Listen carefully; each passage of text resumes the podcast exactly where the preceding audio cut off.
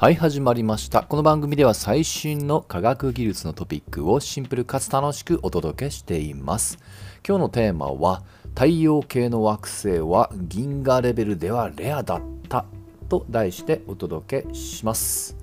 え2023年の1月に、え興味深い論文が発表されています。えこれタイトルだけをね、そのまま原文読むと、Framework for the Architecture of Exoplanetary Systems。まあ、直訳すると、えー系外惑星のシステムのアーキテクチャにおけるフレームワーク。ね。まあ、ちょっと硬い表現でしたけど要は太陽系の外にある惑星を含めた構造ね、えーまあ、フレームワーク新しい、ねえ考え方を提示したいという趣旨の論文です。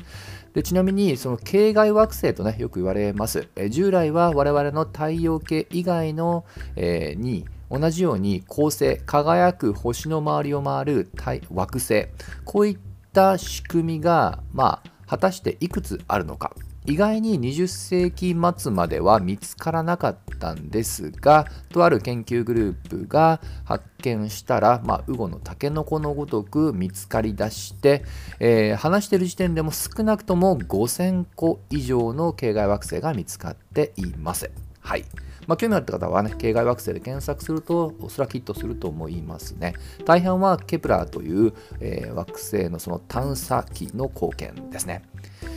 で、えーそこなんですけども、実は太陽系、まあちょっとね、念のため基礎情報として、よくね、太陽からの、まあ、距離に応じて水金地下木ドッテン海まあ、昔名もありましたが、えー最近ではもう惑星から定義外れてます。えーこういった順番で、えー暗記した方多いと思いますが、超ざっくり言うと、大きさも今の順に、えーまあ、習っておると。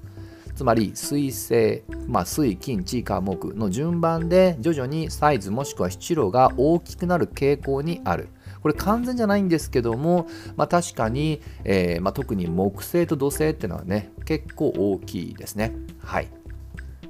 まあ、なので一部例外はあるんですけど太陽から遠いほどサイズが大きい、まあ、これが我々の太陽系の一つの特徴なんですね。まあ、なんとなくですけども、まあ、太陽の重力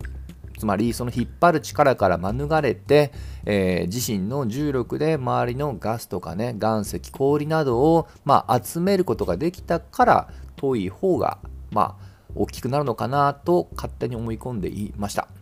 ところが、えー冒頭の論文は、まあ、それをある意味ね、ちょっと否定する内容になっています。どういうことかというと、えーこの太陽系のように近いほど小さいというね、こういった、えーパターンは実は多くないということを、えー最新の、まあ、研究成果から、まあ、明らかにしています。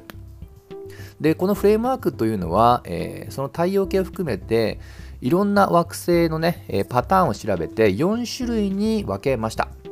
えーそのままちょっと英語の言葉で言うとシミラー類似。これは要は同じ大きさよくねインゲン豆に例えられます。要は同じ大きさが揃ってるよっていうものが一つ。二つ目が、えー太陽系のように、えーま、オーダードって書いてますね。直訳するとまあ秩序みたいな感じですね。そして今度は逆にアンチオーダード。つまり太陽に近いほど大きいもしくは重いと。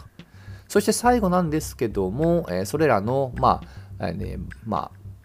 なんていうのかな、組み合わさったミックスと、まあ、混合と直訳しましょうと。この4種類に、えー今回の研究論文の提唱するフレームワークに基づけば整理できるよってことを唱えています。はい。で、そもそもなんですけど、惑星がどのように形成されたのか、未だ仮説ですけど、まあ、一般的には日本の京都大学学派が育てた京都モデルというものが有名です。もしそっちに興味ある方はその言葉でググってみてください。はい。で、えー肝心なのは、えーその割合、先ほど触れた4種類のタイプで、まあ、先ほどちらっと話しましたけど、我々の所属する秩序、オーダードは実はレアだったっていうことが統計的な調査の結果分かりました。はい。まだね、あくまで仮説です。というのも、今回、これコンピュータシミュレーションによって、えーまあ、発表されたわけですが、えーその情報、まあ、初期条件に当然よります。まあ、今回は過去の実観測は当然入れてはいるんですけどもその他にはある程度、まあ、あの初期値、まあ、エイヤでねある程度そこの重視するパラメーターってものをね、それぞれのモデルに従って入れています。例えば今回だと、隣接する惑星の数とかね、まあ、そこの比率、まあ、数もしくは重さとかね、このあたりを重視した設計をしているようなので、えこの初期、もしくはこの考え方によっては違った答えが出るかもしれません。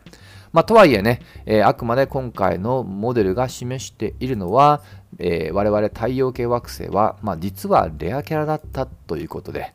で、まあ、ここからも妄想ですけどもね、そんなレアな太陽系惑星に生命、特に、まあ、人類のような知的生命体が生まれたっていうのはね、なんとなくね、えー、もう勝手に、まあ、相関もしくは因果関係を紐付けたいっていうね、と思ってしまいます。はい。まあ、いずれにしても今後これから、えー、途中でケプラーって話しましたけども、えーまあ、系外惑星の探査は今でも続いておりその数そして、えー、質深掘りできるね、えまあ、深さっていうものも変わってきますので、ま、その値によってこのモデルに投入された結果も変わってくるかもしれませんが、まあ、たまにはね、そんな、えー、まあ、妄想にね、浸るのもありかなと思いました。といったところで今回はここまで。また次回一緒に楽しみましょう。